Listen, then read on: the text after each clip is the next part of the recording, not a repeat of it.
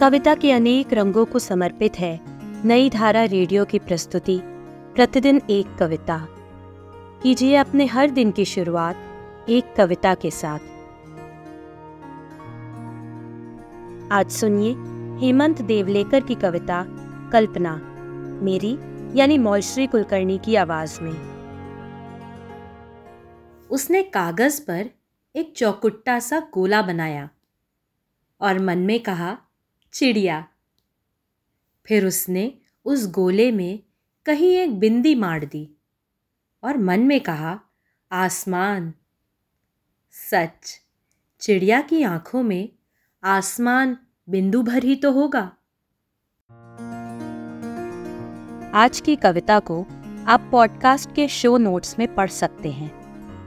आप जहाँ भी प्रतिदिन एक कविता सुन रहे हैं, वहाँ अपने कमेंट्स शेयर करना ना भूलें। अगर आप चाहते हैं कि नई धारा रेडियो की ये प्रस्तुति हर सुबह आपके व्हाट्सएप पर आ जाए तो हमें इस नंबर पर मैसेज भेजें। Seven four two eight seven seven five three seven six कल एक और कविता के साथ फिर मिलेंगे।